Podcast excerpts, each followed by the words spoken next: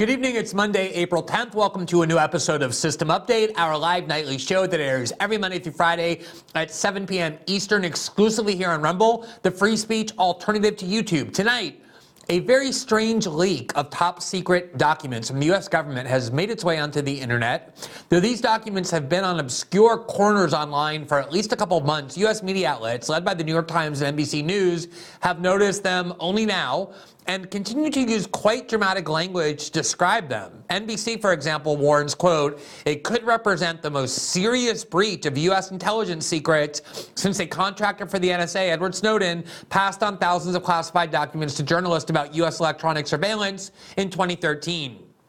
Despite that melodramatic language, almost nothing is known about who leaked this archive or why.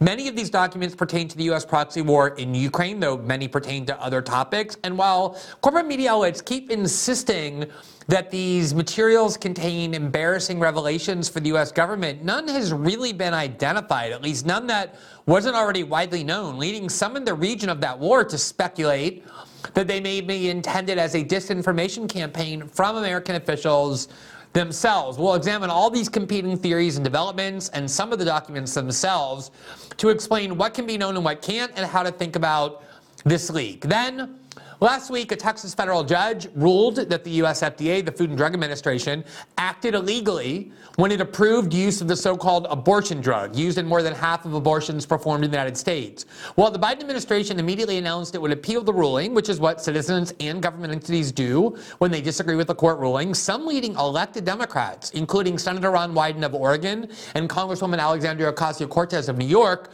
began urging Joe Biden to simply ignore the ruling, just ignore the order of the court.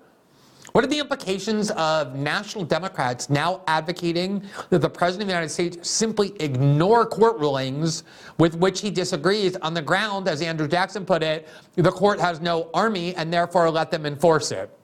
Then finally, today, Republican House Speaker Kevin McCarthy expressed his full throated support for President Biden's policy of pursuing an endless proxy war in Ukraine. McCarthy, who sent signals before the 2020 midterm, 2022 midterms that agreed with growing portions of the public that more constraints are needed on war spending by the United States, now basically says he didn't really mean anything by that. And instead says that it is of the greatest importance that Ukraine and the world win the war against Russia and that the United States must do everything to make that happen. We'll look at those comments from the House Speaker today. As a reminder, System Update is available in podcast version 12 hours after we air live here in Rumble. Simply follow us at System Update on uh, Spotify, Apple, and every other ma- major podcasting platform, and you'll be able to listen to the show that way as well. For now, welcome to a new episode of System Update, starting right now.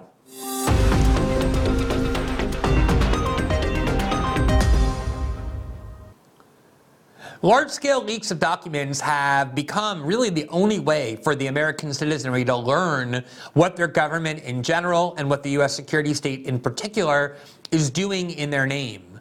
For decades now, but particularly in the wake of 9 11, the CIA, the FBI, Homeland Security, the NSA have constructed such a large and impenetrable wall of secrecy behind which they operate that characterizes almost everything that they do that American citizens, even members of Congress, really have very little idea, really no idea, what these agencies are doing in the name of our democracy, except when people inside these agencies decide to leak documents to journalists or others that enable those who get the documents to tell their fellow citizens what their government is doing in their name. Perhaps the first of these modern day large scale leaks occurred in 1971 when Daniel Ellsberg, who had worked inside the Defense Department and then for the RAND Corporation with very high levels of secrecy, leaked the Pentagon Papers to the New York Times and the Washington Post. And the purpose of the Pentagon Papers, which was the gigantic volume of top secret classified documents,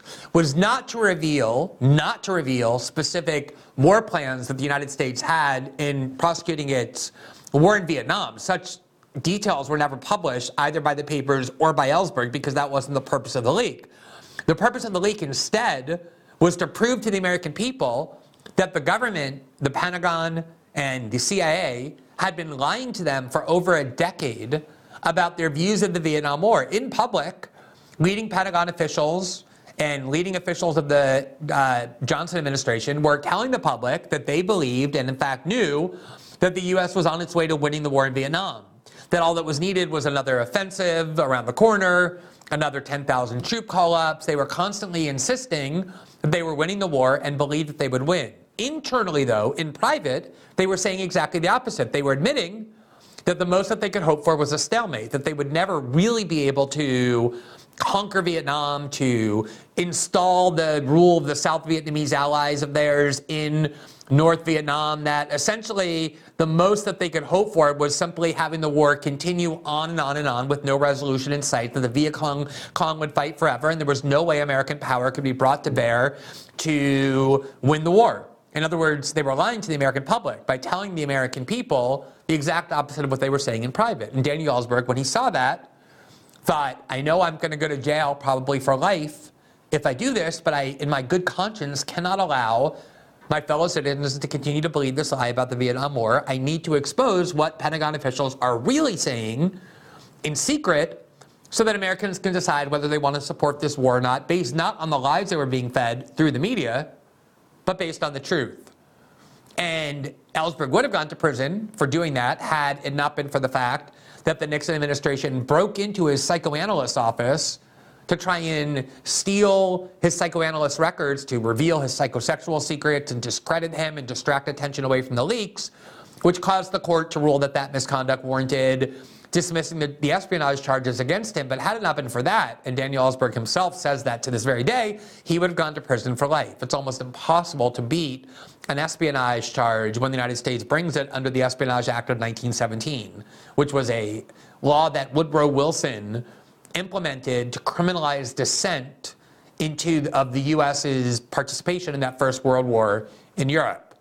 Those are the kinds of leaks that illuminate and that allow us to know what the government is doing. Those are the kinds of leaks that WikiLeaks has repeatedly published beginning in 2010 when they revealed the realities of what the United States government was doing in Afghanistan and Iraq, and as well as what its allies around the world were doing, particularly our tyrannical and despotic partners in the Middle East. And it's also what Edward Snowden did when he decided to leak documents to journalists, including myself, not that revealed the names of agents overseas, which none of those documents did, nor to reveal specific plans of how the U.S. was spying on its enemies like China or Al Qaeda. That was something Snowden was adamant not be disclosed.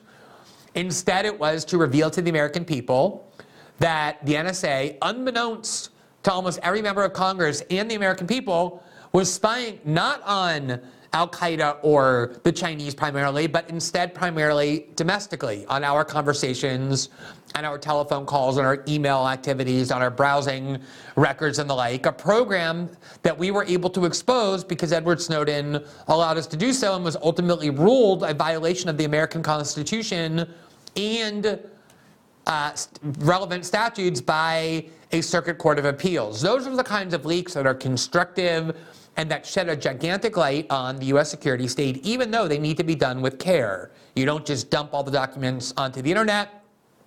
WikiLeaks never did that. They redacted documents carefully. We certainly did the same in the Snowden case. We ended up not publishing a majority of the documents, only publishing the ones that were necessary to inform the public debate about what the NSA was doing in secret against their privacy and against people's privacy around the world. So these kinds of leaks are crucial to journalism. Because if you don't have them, what you have instead are leading media outlets like the New York Times, the Washington Post, NBC News, CNN, doing the bidding of the US security state. They get secrets passed to them all the time, and they publish those. But they're secrets the CIA wants you to hear. They're the secrets the Pentagon wants you to hear. So it's basically just state media feeding you constantly leaks that seem like they're unauthorized because they come from un- un- anonymous sources so they have that feel of something edgy and radical. But that's all that is, is feeding you lies and propaganda and deceit that they want to give the veneer of some sort of journalistic achievement to. That's how Russiagate was constantly propagated. The CIA would go to Ken at NBC News or Natasha Bertrand, who worked at MSNBC and then worked her way up to The Atlantic and CNN and Politico.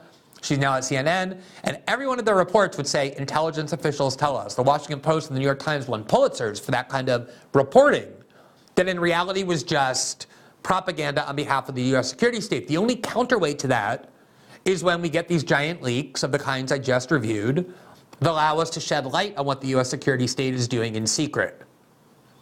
Now, there's a current claim that we have a similar leak of that kind, namely a kind where someone inside the US government leaked top secret documents in order to expose secrets of the American government that supposedly are very embarrassing to the American government. And yet there's something extremely strange, many things extremely strange, about this claim that we have a new Snowden type leak or a new WikiLeaks type leak or a new Pentagon Papers leak. For one thing, we have no idea who leaked this material. We don't even know the category of person. It's not that we don't know their name, we don't even know where they supposedly worked. We don't have confirmation they worked inside the US government. We have no idea who did that.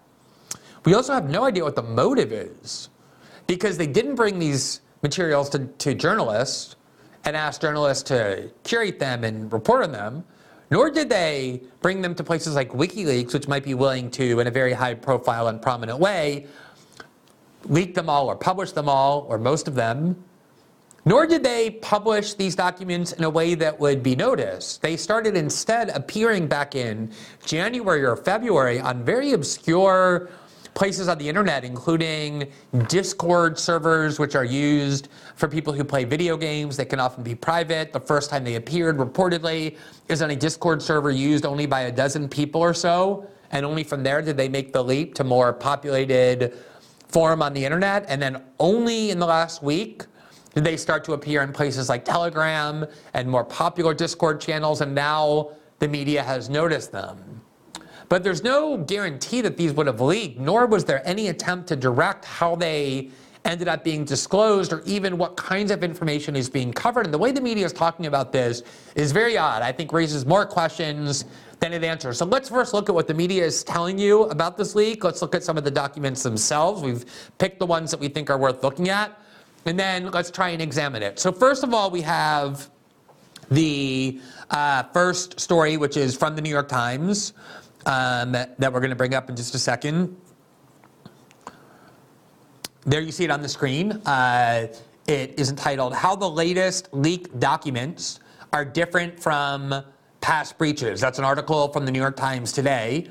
Quote, the freshness of the documents, some appear to be fair, fair, uh, barely 40 days old, and the hints they hold for operations to come make them particularly damaging, officials say. This is how the New York Times frames so often what they do. They state something, and then at the end they add officials say.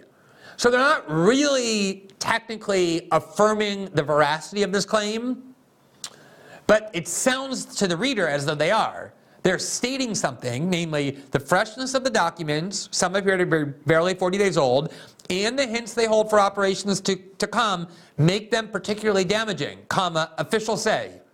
So they're not, the New York Times is not saying that. Anonymous officials are, namely US officials want you to believe this, which is why they've told this to the New York Times.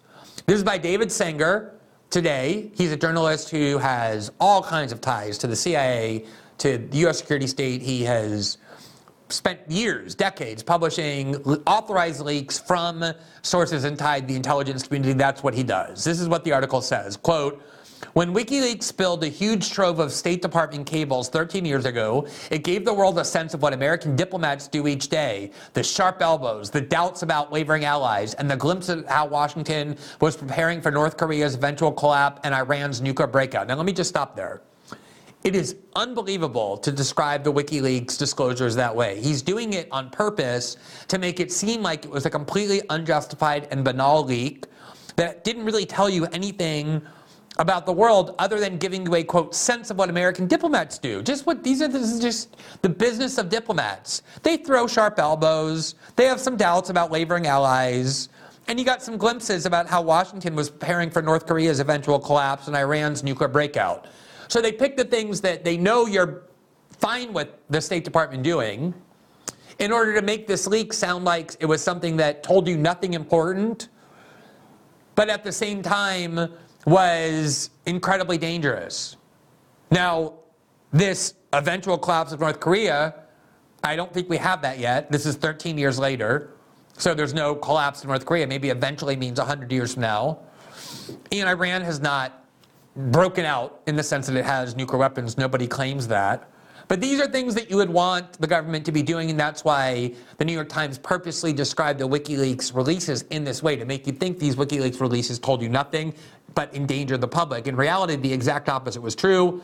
They revealed all kinds of secrets about tens of thousands of people innocent civilians that the United States government, the military had killed in, Afghan- in Afghanistan and Iraq. They had revealed a video showing the U.S. government, the U.S. military gunning down innocent people, including journalists who worked for Reuters when they were on the ground and scrambling to try and leave. They revealed widespread and rampant corruption among all kinds of U.S. allies in Saudi Arabia and Bahrain and Jordan and Egypt, and all kinds of lies about a whole range of issues that the U.S. government told the public.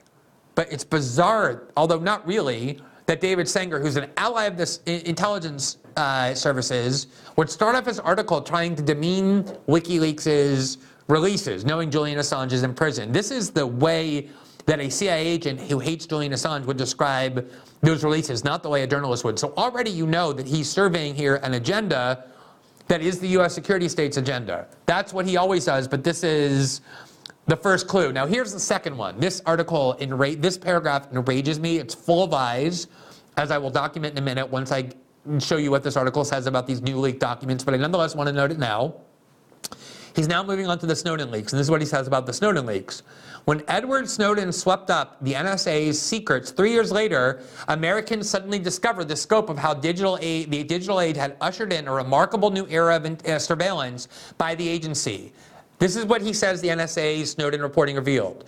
Enabling the NSA to pierce China's telecommunication industry and to drill into Google's servers overseas to pick up foreign communications. So, in David Sanger's telling, the only thing the Snowden reporting did was reveal that the NSA was spying on China, something that every American would be okay with them doing, and drilling into Google servers to pick up foreign communications, which most people would probably be fine with as well. That's a complete lie. The crux of the Snowden reporting showed how the NSA was spying on the conversations of American citizens, the telephone activities of Americans, to the point that courts were able to rule them unconstitutional, as I said earlier. But again, if you work for the NSA, this is what you would want people to think the Snowden reporting was about. He's counting on the fact that it's been 10 years and people don't remember. So he's just rewriting history. And I will show you that the only people who ever revealed any secrets about how the NSA spies on China is the New York Times itself, not any of the other journalists who actually worked with Edward Snowden. So we'll get to that in a minute. Now, they go on, the New York Times does. The cache of 100 or so newly leaked briefing slides of operational data on the war in Ukraine is distinctly different.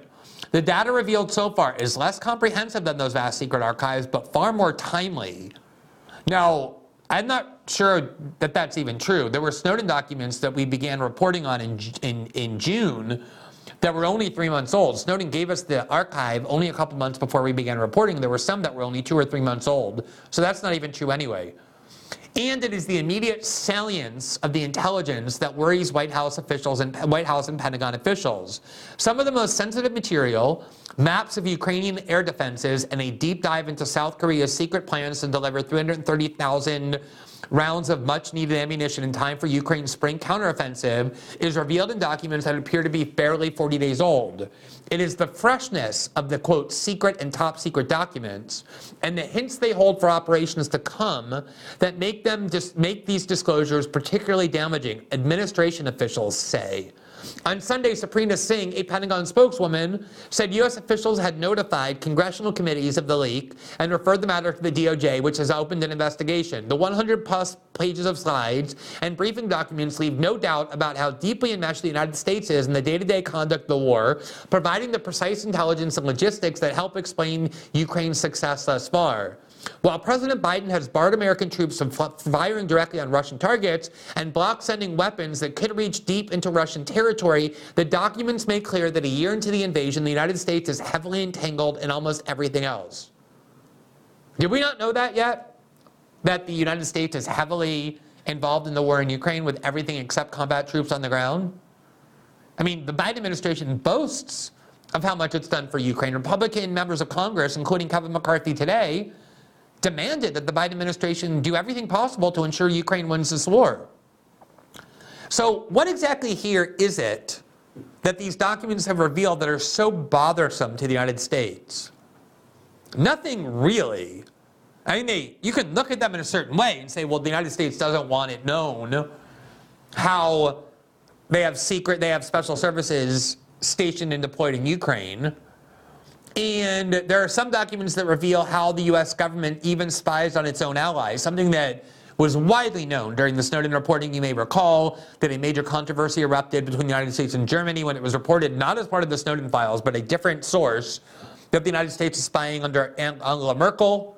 And Obama had to call her and apologize, and she compared the United States to the Stasi of the East German, uh, the East Germans, where she she grew up in East Germany. So, and there was a similar diplomatic scandal between the United States and Brazil when we did report, based on the Snowden materials, that the, the Obama administration was spying on the personal cell phone call of Brazilian President Dilma Rousseff, the Brazilian oil company Petrobras, all kinds of economic conferences. So all of this has been known for a long time. So I don't even feel like, let alone can point to anything specific that makes this seem like it's the kind of leak like the Pentagon Papers or the Snowden reporting or WikiLeaks that is really bothersome to the United States in the sense that it would cause scandal and disrepute for American leaders. The Pentagon Papers showed that the American government lied to the American people about the war in Vietnam for a decade. The Snowden reporting showed that the U.S. government was spying on its own citizenry in violation of the Constitution and the law. WikiLeaks showed all kinds of hidden war crimes. What did these documents show that are similar to that? That would really be upsetting and destabilizing to the United States? We keep hearing that they're like those other cases. We keep hearing from the US government about how disturbing this leak is. I haven't really seen anything in these documents yet that would be comparable. Let's look at NBC News' version of events. Of course, it's very similar because we're talking to the same people and serving the same agenda.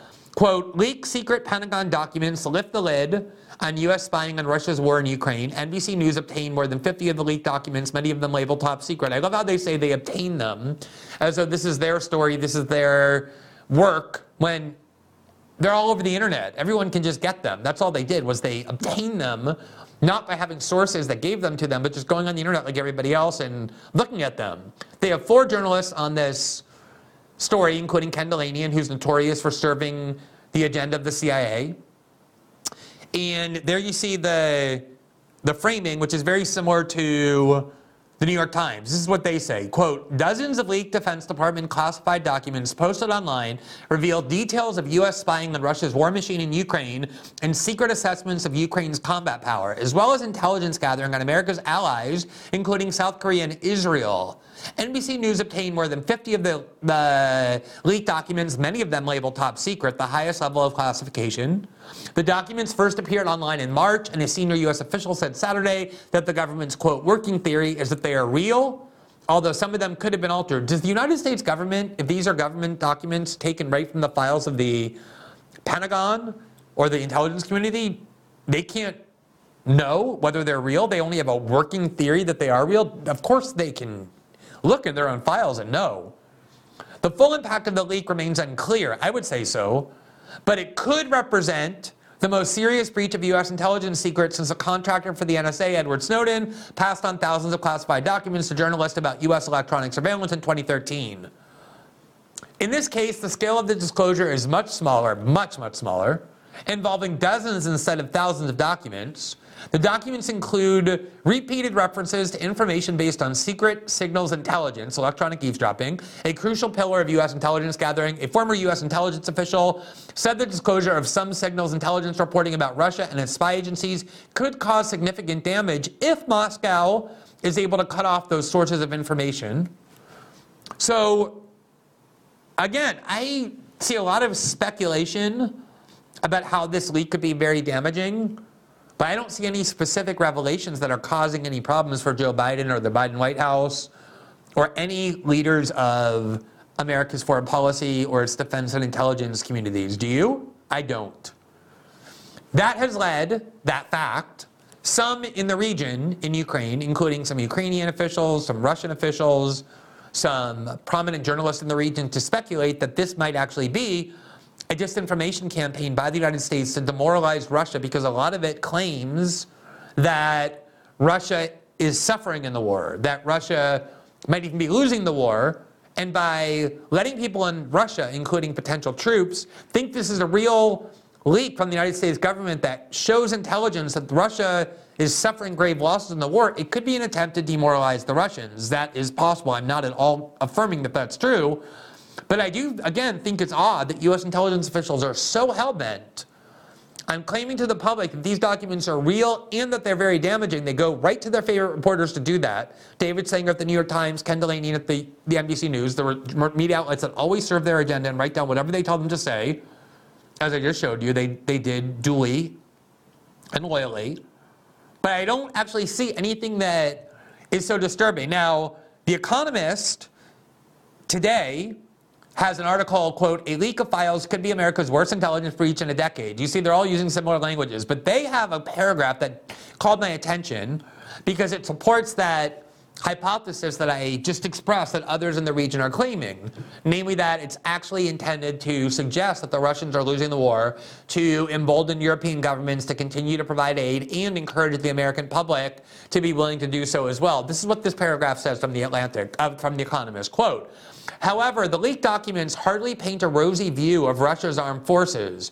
Though it has devastated the eastern city of Bakhmut, the situation there was, quote, catastrophic by February 28th, according to Ukraine's military intelligence chief, who was quoted in one report. Its combat power is crippled.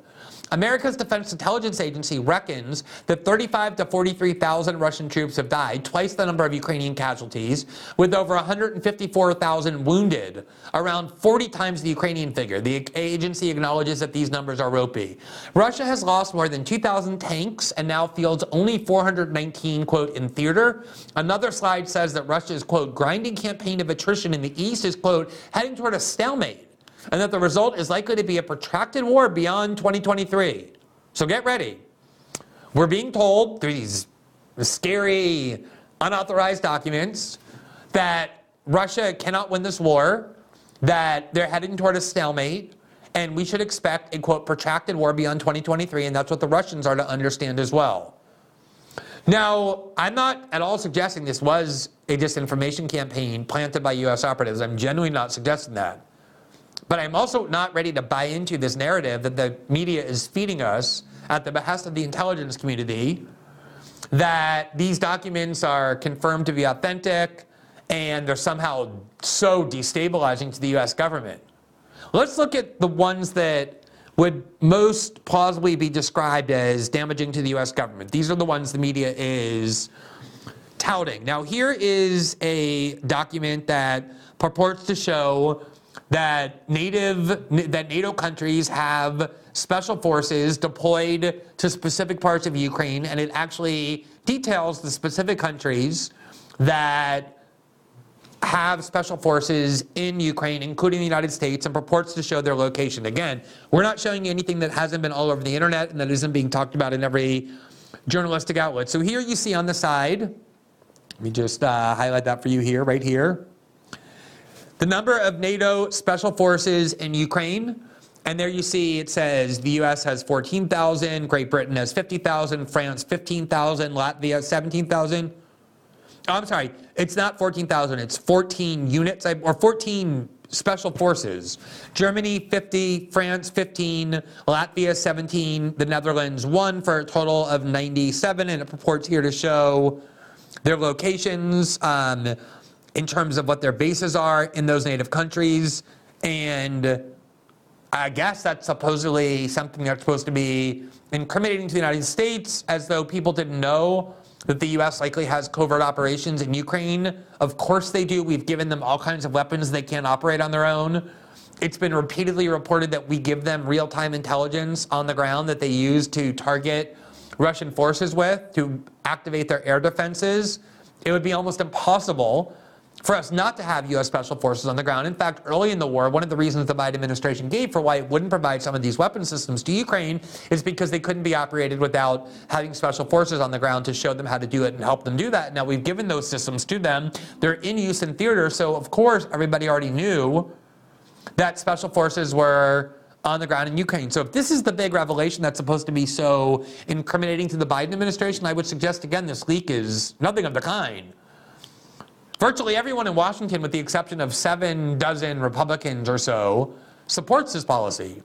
As we're about to show you, Kevin McCarthy, the Republican House Speaker, came out today and basically said exactly that. We need to do everything we can to ensure Ukraine wins the war. No one in Washington is going to care that we have special forces in Ukraine. That's an open secret.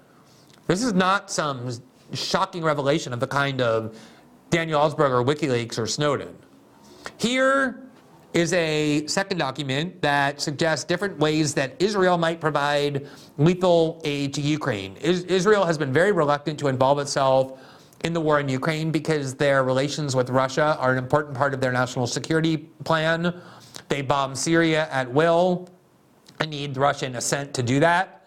They have all kinds of relations with Russia, there are a lot of uh, influential Russian Jews in Israel. They have ties to that country, and they've really tried hard to stay out of this war because they don't want to alienate the Russians. They obviously can't side with Russia because they would alienate their biggest benefactor, the United States, either. So neutrality has essentially been their only option. That's the one they more or less have chosen. And yet, this suggests different ways Israel might be able to provide lethal arms to Ukraine, although it doesn't suggest that Israel has yet done so. These are just ways that the US government might propose to Israel that they would do so. I don't really consider these documents particularly interesting, let alone incriminating at all, but those are the second set of ones that are being cited as proof that this is some sort of devastating leak. And then here is the document that purports to reflect the quote status of the conflict as of March 1st, which is one of the things that they're so alarmed about, supposedly, that these documents are so new. March 1st is only 40 days ago, as the New York Times said over and over, and tried to convince you that this was something so damaging. And here's what they're pointing to as the thing that which is so damaging. Now, this is one of the documents, I believe the only one, where the claim is being made that it was altered. The original document, according to the US government, purported to show that the Ukrainians have lost double the number of soldiers as Russia, that Twice as many Ukrainian soldiers have been killed in this war as Russians. This document here, the version that ended up online, purports to show that, in fact, Ukraine has suffered five times more uh, killed in action. There you see it's something like six, four times more, sorry, something like 65 or 61 to 71,000 troops, whereas the Russians are estimated to have lost 16 to 17,000. This is the document they claim has been altered, that the original one shows double the number of Ukrainian troops killed. Again, the fact that Ukraine is losing a huge number of people in this war is well known. In fact, Zelensky recently again had to increase the penalties for desertion because Ukrainian men actually don't want to fight in this war. They know they're being used as cannon fodder. So while Kevin McCarthy and Joe Biden and Bill Kristol and David Frum feel proud and strong because we're fighting this glorious war, the people who are actually dying in the war and fighting in the war as usual don't actually want to be fighting and dying in this war. They're being forced to. Zelensky's using a conscript army, not a volunteer one. So if this, again, is the most incriminating document or the most destabilizing document, again, I just don't find this leak particularly threatening to the United States government. I find it very odd that they're insisting through their media outlets that they manipulate and control that it is. I can see how these documents might concern Russia and Russian and Russians and Russian troops by claiming that this whole thing is a stalemate, they're never going to win, they have to fight at least another year throughout 2023. I can see how that would be beneficial to convincing the American public to get ready for another $100 million, $100 billion in authorizations to support this war beyond 2023, as this document says. I just don't see what is supposedly so scandalous about this from the perspective of the CIA, the Pentagon, or the Biden White House. And in fact, there is no scandal being generated by these documents, even though we keep being told it's the most damaging leak in at least a decade. Now, I mentioned earlier, I do want to show you this because it's just such a perfect example of how the New York Times lies all the time. I showed you that paragraph. You know what? Let me look at that again. I want to just pull that paragraph up again. This is how they described the Snowden reporting. This is what they wanted you to think about what Edward Snowden, the reporting from Edward Snowden revealed. This is the David Sanger article. Quote, when Edward Snowden swept up the NSA's secret secrets three years later, meaning three years after the WikiLeaks disclosures, Americans suddenly discovered the scope of how the digital aid had ushered in a remarkable new era of surveillance by the agency. So we learned a remarkable new era of surveillance. What did they spy on? This is what the New York Times says, quote, enabling it to pierce China's telecommunication industry and to tap into, drill into Google servers overseas to pick up foreign communications. So according to the New York Times, the only thing you learned from Snowden was that the NSA spied on China and its telecommunications infrastructure, and that they were using Google to spy on foreign nationals and their communications. Now, that is just an outright lie. Here's the very first article that I published in The Guardian that kicked off the Snowden reporting. And there you see the headline NSA collecting phone records of millions of Verizon customers daily. That was on June 6, 2013. And the subheadline was, and this is one of the articles cited by the Pulitzer Committee, quote, top secret court order requiring Verizon to hand over all call data shows scale of domestic surveillance under Obama. Isn't it odd that the New York Times 10 years later wants to rewrite the history of what the Snowden story showed by claiming it was only about how they spied on China and how they spied on foreign nationals and not what it was actually about, which is NSA spying on Americans? And it wasn't just that they were spying on Americans. The high court, the highest court to rule on it, ruled that that spying was unconstitutional, that it violated your constitutional rights. Quote, NSA surveillance exposed by Snowden was illegal. Court rules seven years on. That's from The Guardian in 2020, reporting on a ruling from the Court of Appeals that that surveillance program I just showed you that we exposed, but domestic spying, was in violation of the Constitution. Here's what The Guardian reported about that ruling. Quote, seven years after the former NSA contractor Edward Snowden blew the whistle on the mass surveillance of Americans' telephone records, an appeals court has found that that program was unlawful and that the U.S. intelligence leaders who publicly defended it were not telling the truth. Why would the New York Times just lie about what this reporting showed? Now, let me just remind you of what actually happened here because it really sheds light onto, into how these corporate media outlets behave when it comes to working with the intelligence services that they serve. The only people who ever had the full NSA archive that Edward Snowden provided that to when he met with us in Hong Kong were myself and the documentarian Laura Poitras, who ended up directing Citizenfour about our work in Hong Kong that won the Oscar in 2015. That's it. Along the way, two newspapers, the Washington Post and the New York Times, got a portion of the archive. They never had the full archive. Each of them had a separate portion of the archive. And they used it in a way completely contrary to Edward Snowden's instructions. When he gave us that archive, he told us very explicitly, I don't want you to ever reveal spying that is legitimate, meaning spying on American enemies, like foreign governments like China, Iran, or Russia, or North Korea, or on terrorists, or things that could put people in harm's way. And we very carefully curated the file never to reveal that. The people who actually revealed how the NSA was spying on China the thing that I want to blame on Snowden was the New York Times itself as long as well as the Washington Post. Let me show you this article. This is an article from November 2014, eight months after we began the Snowden reporting. This is why the time the New York Times got hold of a portion of the archive that the Guardian in the UK had given them because the UK government was threatening the Guardian if you don't give up your copies of the archive, we're going to prosecute you. So they gave their portion and it was just a small portion of the archive to the New York Times for safekeeping. The New York Times then began working on the archive to report stories on it because they were so angry they had been kept out of this reporting. And they used it not to show how the NSA was spying on American people, but instead how the NSA was spying on American enemies. Here, from David Sanger, the same person who wrote today's article claiming the Snowden reporting was about how the NSA spied on China, he's the one who did it, along with his colleague Nicole Perlroth. They published this article, NSA breached Chinese servers seen as security threat, and it detailed how the NSA was spying on Huawei, the Chinese telecommunications company. And Snowden was outraged about this that the New York Times would go and use the files exactly in the way he never wanted it to be used, which was to show not how American citizens were being spied on or how it was being used for improper ends, for economic gain, or for other diplomatic advantage, but instead to spy on America's enemies. It wasn't Snowden that did that, it was the New York Times that did that. And amazingly, David Sanger's colleague who wrote that article with him, they are the ones who chose to publish those files from the archive without consulting Snowden Nicole Perlroth, in 2016, when the New York Times and the ACLU and others were urging that Snowden be pardoned, were urging Obama to pardon Snowden. The Washington Post, which won a Pulitzer for reporting on the Snowden documents along with us and celebrated its great courage in doing so, patted itself on the back. They had a ceremony inside their newsroom. They took pictures of themselves and put it on the front page of the Post. Look at how brave and courageous and intrepid we are. We do reporting that wins Pulitzers.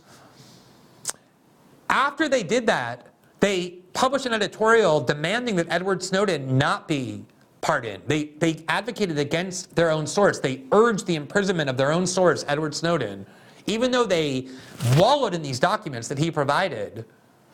Even though, and, and their argument was that some of the documents Snowden provided weren't legitimately whistleblowing because it wasn't just about how the NSA was spying on Americans, it also included how the, Amer- how the NSA was spying on China and Al Qaeda. But the amazing thing about that is that it was the Washington Post and the New York Times which chose to reveal that. We never did. I never did. Laura Poitras never did. The Guardian never did. It was the New York Times and the Washington Post that used the archive that way to try and show Americans you should love the NSA because they're using it to protect you from China and from Al Qaeda. And after they did that and revealed those secrets, they then turned around and tried to say Snowden should be criminalized because he provided documents that the world would never have seen had these two newspapers not published it.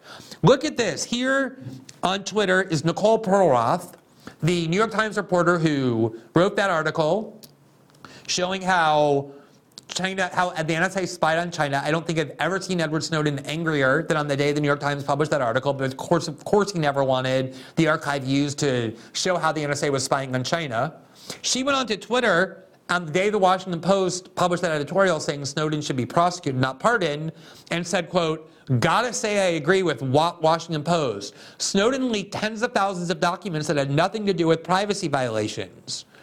Then someone came and said he didn't leak them to the public. He leaked them to media outlets, including the Washington Post for review. Big difference, meaning if you're angry that certain documents ended up in the public domain, don't blame Edward Snowden. He trusted journalists to curate it with instructions on how to do it. Blame the journalists like Nicole Perlroth, who chose to publish for some reason why the NSA was spying on China. And she then responded, yes, and I was one of them, which is a lie. Snowden never chose to leak to the New York Times. The Guardian, without Snowden's approval, gave a portion of the archive to the New York Times. And she said there were tens of thousands of docs that were leaked unnecessarily. She was the one who chose to publish them. Now, the Washington Post, as I said, published an op ed urging Snowden not be pardoned, and they too cited inappropriate disclosures that they themselves made.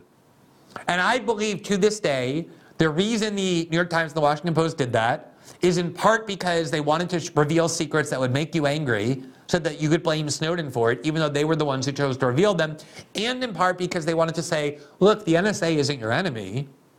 They spy on China, they spy on Al Qaeda, they keep you safe.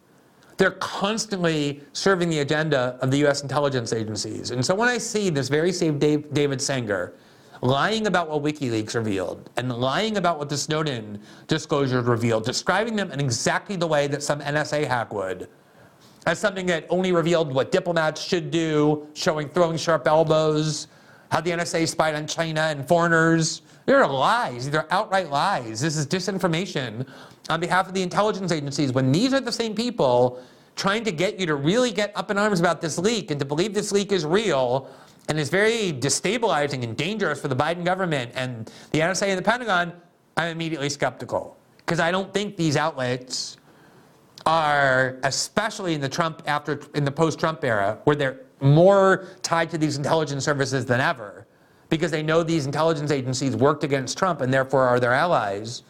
They spent five, six years getting leaks about Trump from the CIA and the FBI and just publishing them all, even though so many of them turned out to be false. I don't believe that they would reveal anything that the CIA and the FBI and the Pentagon didn't want revealed. I don't think that's what this is. And in fact, if you look at polling, and I've showed you this before, American liberals, who are overwhelmingly the people who read the New York Times, love the FBI, the CIA, the NSA, Homeland Security.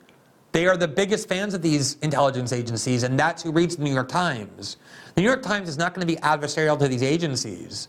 They are telling you what the CIA wants you to know about these leaks. And that's why they, the whole thing is framed as US officials say. They're not even really hiding that. So uh, I don't trust the agenda at play here. I think there's a lot of questions raised by this leak. Who did this leak and with what motives? And I think whatever else is true, I think these documents should continue to be looked at, as we just did, not just described, but allow you to see them. We're going to publish these documents we just showed you on locals on our platform because we don't believe that we should be the guardians of, of this information. We wouldn't publish it if it were really harmful, but all of this has been on the internet for months to the point where everybody has seen it. So we think you should see it too. And you can judge for yourself. But I don't, looking at the documents and the way the government and their media outlets are describing them, these things do not combine. And I think for whatever, whatever else is true, we need to maintain a high degree of skepticism, especially if more of these documents continue to surface in the future.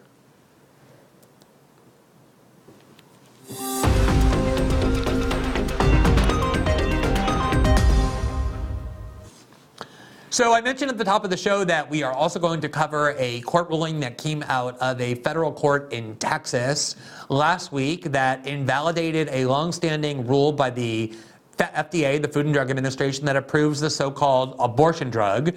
Let's take a look first at uh, what this uh, ruling did. Um, actually, what it did is what I just said, which is that a Texas federal court enjoined the FDA approval of the abortion pill. Um, it's obviously a very controversial ruling. Shortly after that, a separate federal court governing a separate part of the country issued a contrary ruling saying that the FDA approval was actually legal and therefore should continue in the 17 uh, states that the court is entitled to, to govern, whereas the Texas court did this for a separate part of the country. Now, in response to this court ruling, Democrats did some very interesting things.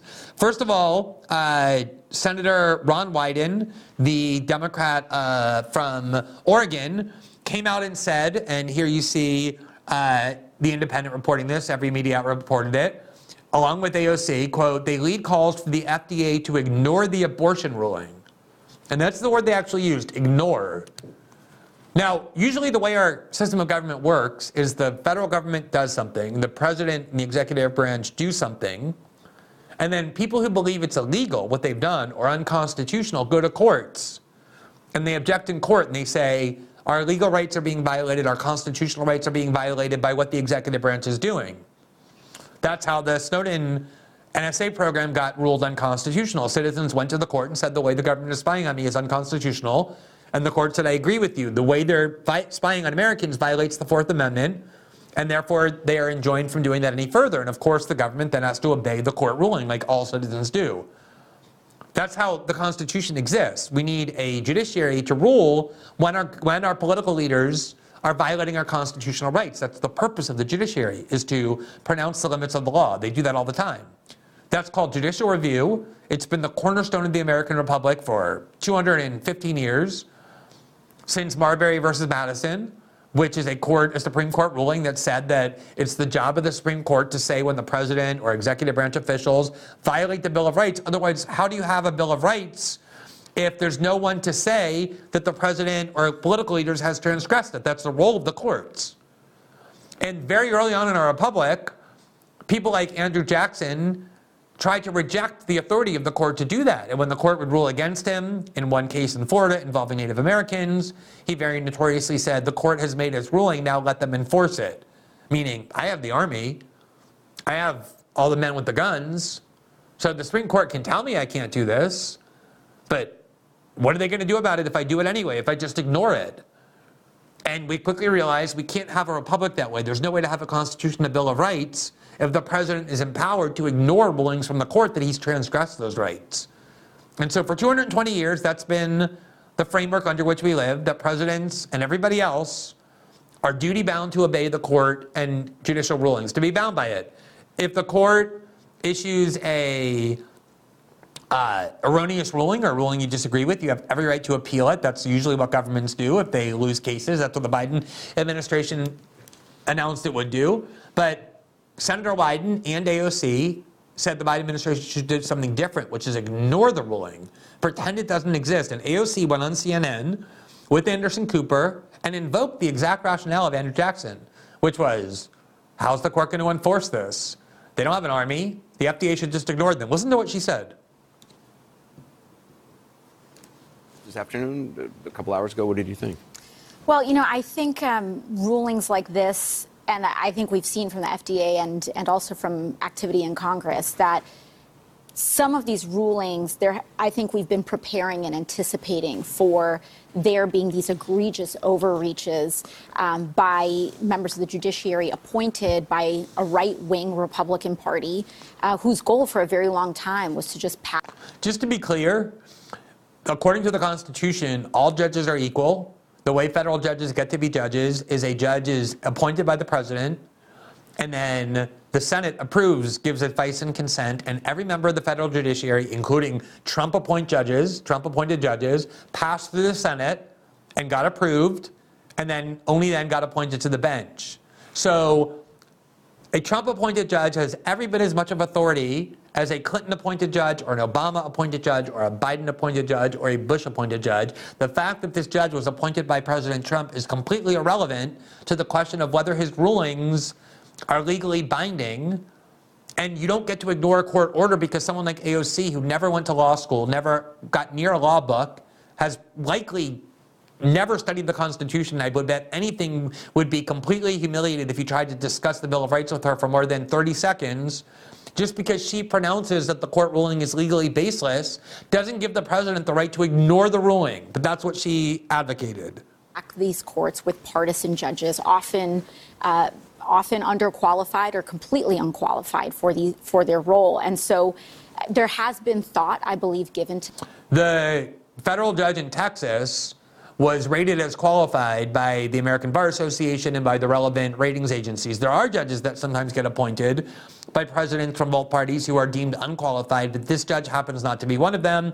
He went to a credentialed law school. He has an impressive legal background, certainly more impressive than AOC's, and he's a fully empowered and empaneled member of the federal judiciary this. Senator Ron Wyden has already issued statements, uh, for example, advising what we should do in a situation like this, which I concur, which is that I believe that the Biden administration should ignore uh, this ruling. I think that we, you know, the courts have the legitimacy and they rely on the legitimacy of their rulings. And what they are currently doing is engaged in an unprecedented and dramatic erosion of the legitimacy of the courts. They, it, it is the justices themselves, through the deeply partisan and unfounded nature of these rulings, that are undermining their own enforcement. So you're saying the Biden administration should ignore this court, but uh, what does that look like? What does that actually mean? You know, I think the interesting thing when it comes to a ruling is that it relies on enforcement. And it is up to the Biden administration to enforce to choose whether or not to enforce such a ruling. But is that. Do you hear that? It's so important to understand what she's saying. The courts don't enforce their rulings. The people who enforce the rulings are the Biden administration. It's not up to the courts whether their rulings are honored or enforced or not. It's the Biden administration that decides whether they want to enforce the court ruling or not. So it's like the Biden administration is like this uber court that sits above the judiciary and when the judiciary rules in favor of the Biden administration, the Biden administration accepts the rulings. But when a court rules against Joe Biden or his executive branch agencies like the FDA, then Joe Biden, sitting up here in, on top of everything, has the power to ignore the courts. That's what she said ignore the ruling. They have no enforcement. This, it's true, this federal judge has no army underneath him. These are the people who claim that they are defenders of democratic norms and our traditions and want a government that works in accordance with democratic values. This is like banana republic tyranny stuff that presidents should ignore court rulings because they don't have any enforcement power and only the president does. Even Anderson Cooper was kind of surprised. That, do we want to live in a world where the, a government can decide to ignore a federal well, no, ruling? of course. I mean, I, I do think that this that it raises it, a these important questions. And I do think that when we look at, and there are uh, serious questions that the FDA and, and the Biden administration is going to have to figure out and how exactly we map this out. But on the other hand, what we are also seeing is it is a power grab over our courts in which the laws passed by Congress and the rules and, and policies passed by the executive branch now are going to require unanimous consent from 650 district court judges, many of which are appointed uh, with even, you know, the American Bar Association saying that they're completely unfit for the role. Okay, again, that wasn't the case for this judge. And the American Bar Association isn't a constitutional body. They advise the Senate. And when the Senate decides, well, we don't agree with you, we think this person is qualified, and they vote on the judicial nominee of the president, that's the end of the story. That's a federal judge, and his rulings are constitutionally valid and binding, and you don't have the option whether to ab- abide by them or not. If you want to keep a constitutional republic, she is, first of all, it's not just her ignorance that, that bothers me or her tyrannical impulses that are disturbing, although those are. It's also just how incredibly dishonest she is. She spent three minutes saying Biden should ignore the court ruling. They have no enforcement. They can't force the president to ignore it, to, to abide by it. And when Anderson Cooper said, Do you really want to live in a country where the president just ignores court rulings? She said, No, of course not. That's not what I'm saying. Even though she had just spent three minutes saying it. And then 10, 15 seconds later, she said, On the other hand, and then went back to advocating it again. Now, if it were just AOC, I'd probably ignore it. But the fact is, it was also Senator Wyden, and I haven't seen a single Democrat, not one, anyone in the media, anybody, say this is extremely disturbing. You saw Anderson Cooper kind of shocked. Now, AOC went back on CNN, and to her credit, I will give credit to, to Dana Bash, who tried to get AOC to understand this seems extremely radical and a violation of everything Democrats have been claiming they're fighting for for the last six years since Trump, which is a restoration of democratic values. When you're telling the president he should just ignore court rulings, Watch you're trying to slime out of this. You just heard uh, me ask the secretary about was something that you called on the Biden administration to do, which is just to simply ignore the court ruling. Um, that's a pretty stunning position if you think about it in the in the abstract about the notion of just ignoring uh, a judge's position. So I, my question is when this case is resolved by the Supreme Court should the administration follow that decision if that decision ends up banning this abortion drug? Well, you know, I, I want to take a step back and, and dig into the grounds around ignoring this preliminary ruling as well. There is an extraordinary amount. Okay, this idea that it was a preliminary ruling, I mean, in one sense, it's called the preliminary injunction, which is what courts issue all the time, but it's there's nothing provisional about it. It's a ruling from the court. If you go into a court and you're a party to a lawsuit, and a judge issues a preliminary injunction enjoining you from doing something, and you ignore that ruling and do it anyway because you believe it's legally baseless or whatever, because you went to the AOC School of Law, and have concluded based on your in-depth study of the Constitution that the judge got it wrong, and you decide you're not going to appeal that ruling, instead you're just going to ignore it and violate it and do exactly that which the judge said you're not legally allowed to do, you're going to go to prison. You're going to start off with monetary fines and contempt of court, and then you're going to get criminally held, held in criminal contempt of court. That's what she's saying. But she's saying you can't do anything about it. You don't have an army. You can't fight. You know, they'll just send the marshal, the federal marshal and arrest you. So you have to obey the court order. But Joe Biden, he has an army behind him. Who's going to go and arrest Joe Biden? If he, how's the federal district judge going to force Joe Biden to abide, abide by the judicial ruling? Now, even again, even CNN recognizes this is insane. This is like the immediate unraveling of the entire republic. Listen to what she says of precedent for this. There is a term known as agency non-acquiescence, um, and this has been used in, in, for folks saying this is a first, that this is a precedent setting. It is not. The Trump administration uh, also did this very thing, but also it has happened. Oh, so apparently, and I haven't heard a single example where this occurred, where the Trump administration came out and said, we're going to ignore this court ruling. They appealed court rulings, which they have every right to do, I've never heard anyone in the Trump White House say, we think we can ignore a court ruling. But that's what she's saying. But even if, so, so her reason why this is reasonable is because Adolf Hitler did it three years ago in 2018 or 2019. Remember, these people think Trump was a fascist. They claim that they're the only thing standing between you and Nazi concentration camps. So to justify why she thinks the president can ignore a court ruling, she's saying, well, Trump did it.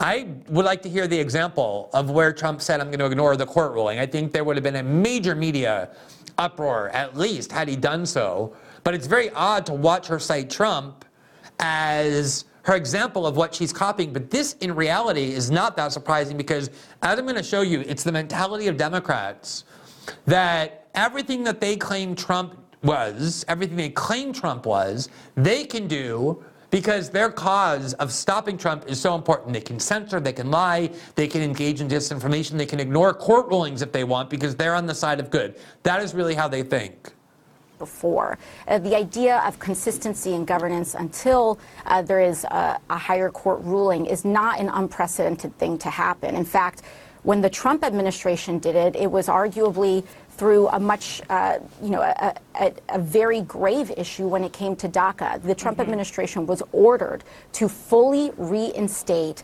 DACA, the DACA program, and they in, in, in a complete defiance, uh, did not do that. They rely on, the, the courts rely on the legitimacy of their rulings. And when they make a mockery of our system, a mockery of our democracy, and a mockery of our law, as, the, as what we just saw happen in this mifepristone uh, ruling, then I believe that the, that the executive branch and we know that the executive branch has an enforcement discretion, especially should, should, in light of a contradicting ruling coming out of Washington. Okay, so apparently AOC has discovered, buried in the Constitution, something called an enforcement discretion that allows the president to ignore court rulings. That example she gave about DACA was a question that people had about whether the Trump administration was complying with the order quickly enough. That worked its way through the courts. That was not a case where the Trump administration simply declared the power to ignore court rulings as she's trying to do. And again, she has the support of Ron Wyden. And the only reason why I think this is important to note is because it really does illustrate the core mentality of the Democratic Party, which is to me the thing that has made them most dangerous, the thing that repels me the most about them, is that they don't recognize limits on their own power. They do not. It's the Sam Harris video that we've talked about many times. The reason why it went mega viral is because Sam Harris accidentally but very candidly expressed the mentality that governs them. Namely, Trump is such a singular evil that anything we do in the name of stopping him, censoring the news, lying about the news, like claiming the Hunter Biden laptop is misinformation based on CIA lies, ignoring court rulings, anything and everything is justified because we have to maximize our power. Now, what's so amazing about this is a lot of times people argue about what my uh, ideology is or what my politics are. Am I on the left? Am I on the right? Um, am I a Democrat? Am I a Republican? And the reality is that what I really am above everything else, the only label I really accept is a civil libertarian, which means an anti authoritarian. I hate when political factions start to claim that they can exercise unlimited power because they're so righteous that nobody can limit what they do, which is exactly how American liberals now think. It's why they chase speakers into locked rooms and threaten them like they just did with the swimmer Riley Gaines because she was arguing that trans women don't uh, belong in uh, women's sports competitions. They threaten with violence people who disagree with them. They censor, they lie, they ignore court rulings. And when I first started writing about politics, which was in 2005, the primary impetus that caused me to do so was my perception that the Bush administration, in the name of the war on terror, was adopting a model that AOC is now advocating of limitless executive power. Here's an article I wrote less than two months after I first began writing about politics on December 22nd, 2005. There you see the headline, which was a question I was posing to Republicans, quote, do Bush defenders place any limits on his, quote, wartime power? And this, above everything else, was what caused me to start practicing law, stop practicing law, and start writing about politics, was the fact that in the wake of the war on terror, the Bush and Cheney administration adopted a view of the world that said that our cause of fighting terrorism and Al Qaeda is so overarching and so paramount that nothing can limit what we do. And they got caught spying on Americans without warrants, even though there was a law in place that made it illegal. And they Im- immediately unveiled a theory that said Congress cannot restrict what we do in the name of keeping the American people safe. It doesn't matter that Congress said it was illegal. And they began as well talking about the possibility of ignoring court rulings. Charlie Savage, now at the New York Times, then at the Boston Globe, won a Pulitzer for his reporting on quote unquote signing statements where George Bush was signing laws, signing bills into law that were passed by Congress, but then signing an accompanying signing statement saying, I don't have to abide by this part of the law, I don't have to abide by this part of the law. They had really a view that their power was unlimited, that the other two branches couldn't restrict what they were doing. That was what caused me to find them so dangerous. And here you just see, remember, this is 17, 18 years ago.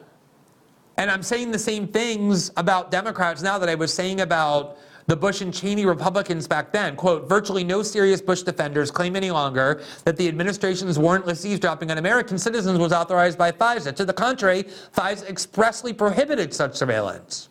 Thus, to defend George Bush, they must literally claim that the president has the right during, quote, wartime to violate congressional statutes which relate to national security. And that was exactly the view of the Bush era Republicans, which is that the president can do whatever he wants because his cause is so just that nothing can stop him. And the reason why so many of these Bush era Republicans and the neocons that supported them have now migrated to the Democratic Party. The reason that Bush Cheney spokespeople like Nicolle Wallace or Joe Scarborough, who ran for Congress supporting that wing of the Republican Party, is now at MSNBC along with Bill Kristol and David Frum and all the rest, is because this is their core mentality that they now have taken to the Democratic Party because this is the mentality of the Democratic Party as well.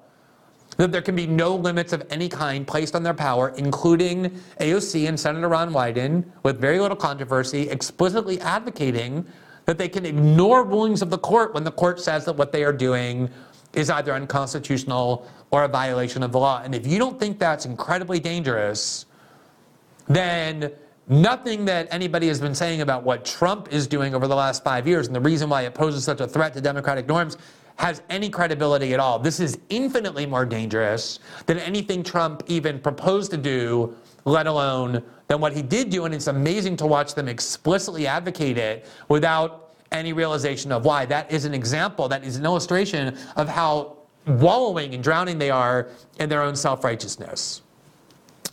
Now, let's turn to one last story, uh, which I mentioned at the top of the show. Um, we're just going to show it to you briefly. It is an interview that Kevin McCarthy gave this week that was featured on MSNBC's Chuck Todd. He was interviewing Michael McFaul, who is the head of the House Intelligence Committee. He's also a Republican.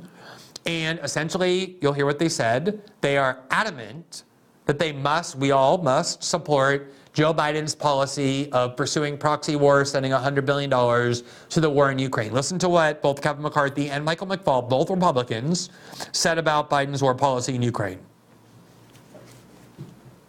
I want to play something that uh, Speaker McCarthy said because he it, it seemed to at least shift a perception of where he is on the issue of Ukraine. Let me play it. I think what's happening in Ukraine is an atrocity, and I think U- Ukraine, not just Ukraine, the world has to win there. What Russia has done is wrong. I think not just Ukraine, but the world has to win there. That's what he said. Phrase that I use a blank check, I use that for anything. I look at every dollar uh, of taxpayers that we would use. But the one thing I know that uh, in Ukraine we have to win because it also would uh, save Taiwan at the same time. Okay, so you may recall that before the 2022 election, we actually covered this. Kevin McCarthy, looking at polling data, showing that Americans are increasingly reluctant to support the war in Ukraine with unlimited amounts of funds, started sending noises that the days of giving Ukraine and Zelensky a blank check were over. That was his phrasing.